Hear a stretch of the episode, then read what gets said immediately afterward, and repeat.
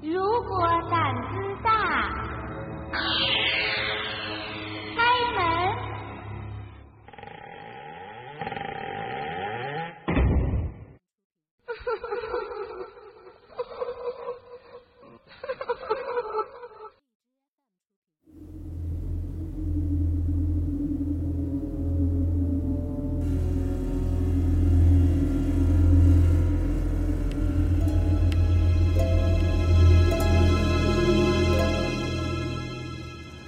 Hello，大家好，欢迎大家来到夜色镇，我是镇长。今天给大家分享的故事的名字叫做《我亲身经历的收魂术》。收魂术是中华民族特有的一种神秘仪式，延绵数千年而存在，自然有它难以用理性的语言表述清楚的理由。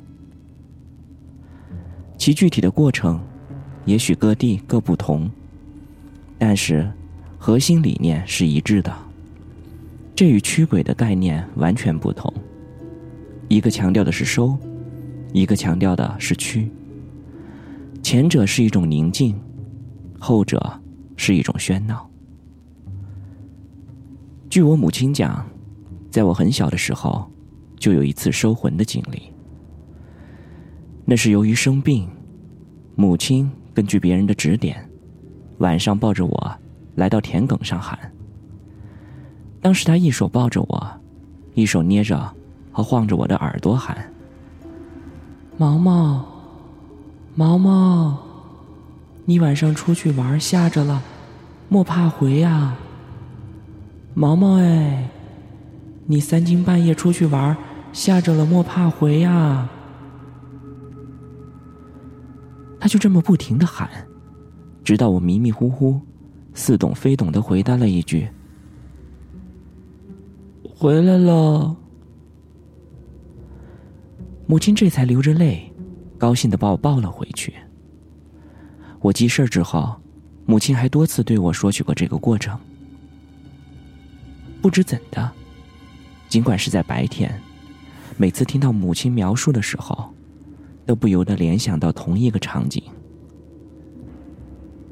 静悄悄的夜晚，一所亮着灯的屋子，我独自一人站在外面。而没想到的是，后来我倒是真切的体验了一次收魂的经历。那一年，大约就是在高考前十天左右，我忽然发烧。头痛脚软，感到面部干巴巴的，那脸就像是被绷得紧紧的，意识低迷，十分的难受。这也本是正常的发烧症状，于是就看医生。为了求赶快好，就先是打了针，然后又输液，但是却总是毫无效果，因为每次输液打针之后。也许是凭着当时的药力作用，体温下降正常。可是到了晚上，那药劲儿一过，体温就再次上升。就这样反反复复，总是不见好转。按照学校的惯例，高考前三天，学生就可以回家休息准备。我就在这中间，发生了极其危险的一幕。在使用一种先锋霉素的抗生素输液的时候，输液管插上，流通顺畅。可是我立刻感觉到情况不对，那真的是转瞬间，浑身僵硬，胸口憋死，无法呼吸，更别提说话。口一张大，也吸不进一丝的气，而且也合不上了。我暂时唯一能动的是眼睛，我就盯着手腕上的针管，啥话也说不出来。家人一看不对，急忙喊人。所幸的是，医生也是刚转身走了没几步，他立刻就拔掉了针头。我这才渐渐的缓过劲儿来，身体也松弛了下来。只觉得一阵阵的恶心。他们怎么问话，我也没有办法回答，只是呼气和喘气。过了好半晌，才算是好转过来，可以说话了。了解了之后，才知道这就是过敏的反应。母亲不禁流泪，说我当时脸色发青，十分的吓人，还说幸亏身边有人，幸亏我已经长大了。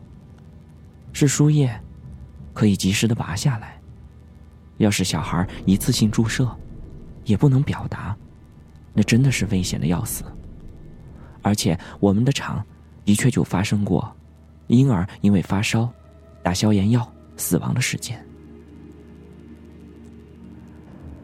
当时的我发烧依旧，也不敢再输液了，也没办法。当时家里束手无策，家人十分的着急。高考的前一天，也就是七月六号的傍晚。小姑和母亲一道进门，母亲对我说：“走，瞧病去。”在路上，我还以为他又找了哪个医生，就问这次去哪儿瞧。母亲说：“找人收手。”我一时没有反应过来，不知道是什么意思。听了他们的谈话，我才明白，小姑知道我的情况很着急。她知道有个人会收魂，就强烈要求领我过去。而那个时候，也就只有这条路了。我们当时来到菜市场，县城的菜市场也就是一条小街，每天早上，赶集的菜贩子都聚在路的两旁卖菜，过了中午也就散了。因为对这种定性为迷信的东西有一种神秘感，本想应该在街道的深处，某个不起眼的小屋里。虽然知道小姑领到临街的一间房子，可这时候我才发现，原来就是这里。很窄的门半开着，屋子里很暗，极其的简陋。当时没有开灯，有一个老妇人。正坐在小凳子上吃饭。七月的大热天，那个老人竟是棉衣棉裤。屋子里床上也没有席子，垫着的是稻草，铺着棉絮，盖着棉被。床的对面有一个小供台，上面放着神龛，供的是观世音。前面还有一个小香炉，别的东西。也就没看清了。小姑和母亲说明了来意和情况。老妇人看了看我说：“是被吓着了，说收收就好。也许是光线昏暗，也许是当时自己有点迷糊，也许这确实是个极为普普通通的老人。白发，皱纹，枯瘦。”小脚，背微驼，眼睛感觉很昏暗，以至于此后我一直无法回想起老人清晰的容貌。当时本来想是等老夫人吃完饭，可是她放下了碗筷，坚持要先做。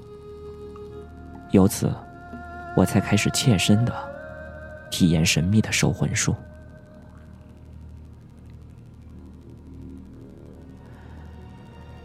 收魂术的过程，是那个老妇人把吃饭的小凳子放在门口，然后让我坐着，脸朝外。然后只见她拿出了一把长勺柄，在里面放上一块锡，然后倒上了油。我也不知道那到底是什么油。他让我做好之后，就把火给点燃了。然后他握着勺子。在我的头顶上来回的转动，可能是在发烧的状态下，火焰的热度让烤的我感觉十分的舒服。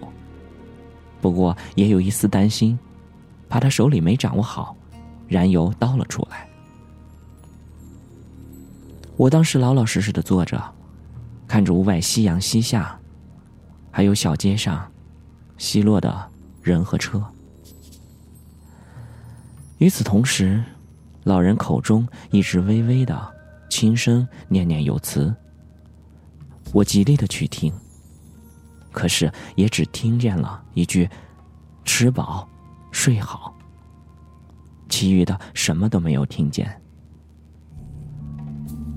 又过了一会儿，我忽然听到“砰”的一声，那个火竟然灭了，可是那个油并没有烧完。家人连忙问：“怎么了？”老人怔了怔，只是平静的说：“下的太狠了，要再收一次。”于是我又坐好，老人很麻利的再一次倒油点燃，上下转动，念念有词。我还是只听懂了那一句：“吃饱，睡好。”好一会儿之后，油燃尽了。这时，只听见老人说：“好了，没事儿了，就是让一个戴帽子的人给吓着了。”我朝那勺子里一看，果然依稀是个人形，似乎戴着帽子。然后他又说。这个人住在高处。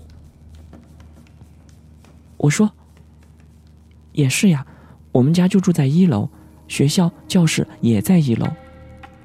不过究竟是什么人，我也不知道。”老妇人又让我把名字写在一张小纸条上，说晚上她在拜菩萨，给我求一求。整个的收魂的仪式。就这么结束了，简洁自然，没有我在书上看到的此类迷信活动当中，穿着奇装异服、摇着铃铛、敲着鼓、跳大神之类的，所以，我只能用宁静来形容。之后，老人又端起了碗，接着吃饭，大家就聊了一会儿，一大碗稀稀的面糊糊。上面几根青菜叶，老人说自己的牙不好，杆儿和筋都嚼不动了。母亲问他穿这么厚不热吗？老人说自己老了，晚上睡觉的时候会觉得冷。紧接着，又介绍了几个收魂的案例，各地都有，有的人还是大老远跑过来的。老人说自己个儿就是本县的人。修路拆房的时候，把自己安排到了这儿。还提到，一九三六年时，县城发了瘟疫，死了不少的人。而他当时还小，不过挺了过来。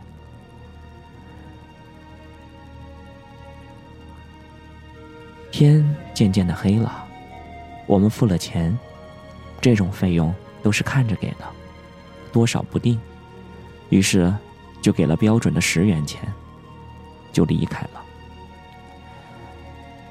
回到家吃过饭以后，放好准考证、钢笔，然后翻了翻书，稳定情绪之后，我就睡觉了，感觉非常的轻松。第二天早上起来，量了一下体温，发现一切完全正常。母亲也很高兴，说昨晚她也在阳台。跪在地上，磕头求菩萨了。半夜想过来摸摸我是否还在烧，可是又怕吓着我，就静静的在我的房门口听了好一会儿。听到我微微的扯鼾声，知道我睡得很香，也就放心了。就是这样的让人不可思议，我就这样恢复了，一切正常。而且精神很好，没有反复。出门参加高考，顺利通过，上大学，走人。后来的一次寒假回家，我去菜场买菜，看到那间屋子上了锁，门上用粉笔写着“此屋出租。我就想，也许老人去世了吧。后来热心的小姑又领别人去的时候，也证实了这一点。现在是一个中年妇女住在那里，那个人说自己也会收，手法一样。至于效果如何，他与原先那个老妇人的关系怎样，我也就没有细问了。有了这一次亲身的体验，偶尔看到书刊上说这是利用了人的心理暗示等等，我也就不以为然了。因为那样的解释等于什么都没有说。毕竟，谁愿意自己有病有灾？谁不希望自己平平安安的呢？好了，以上就是镇长今天给大家带来的。关于收魂术的故事，我们下期再见。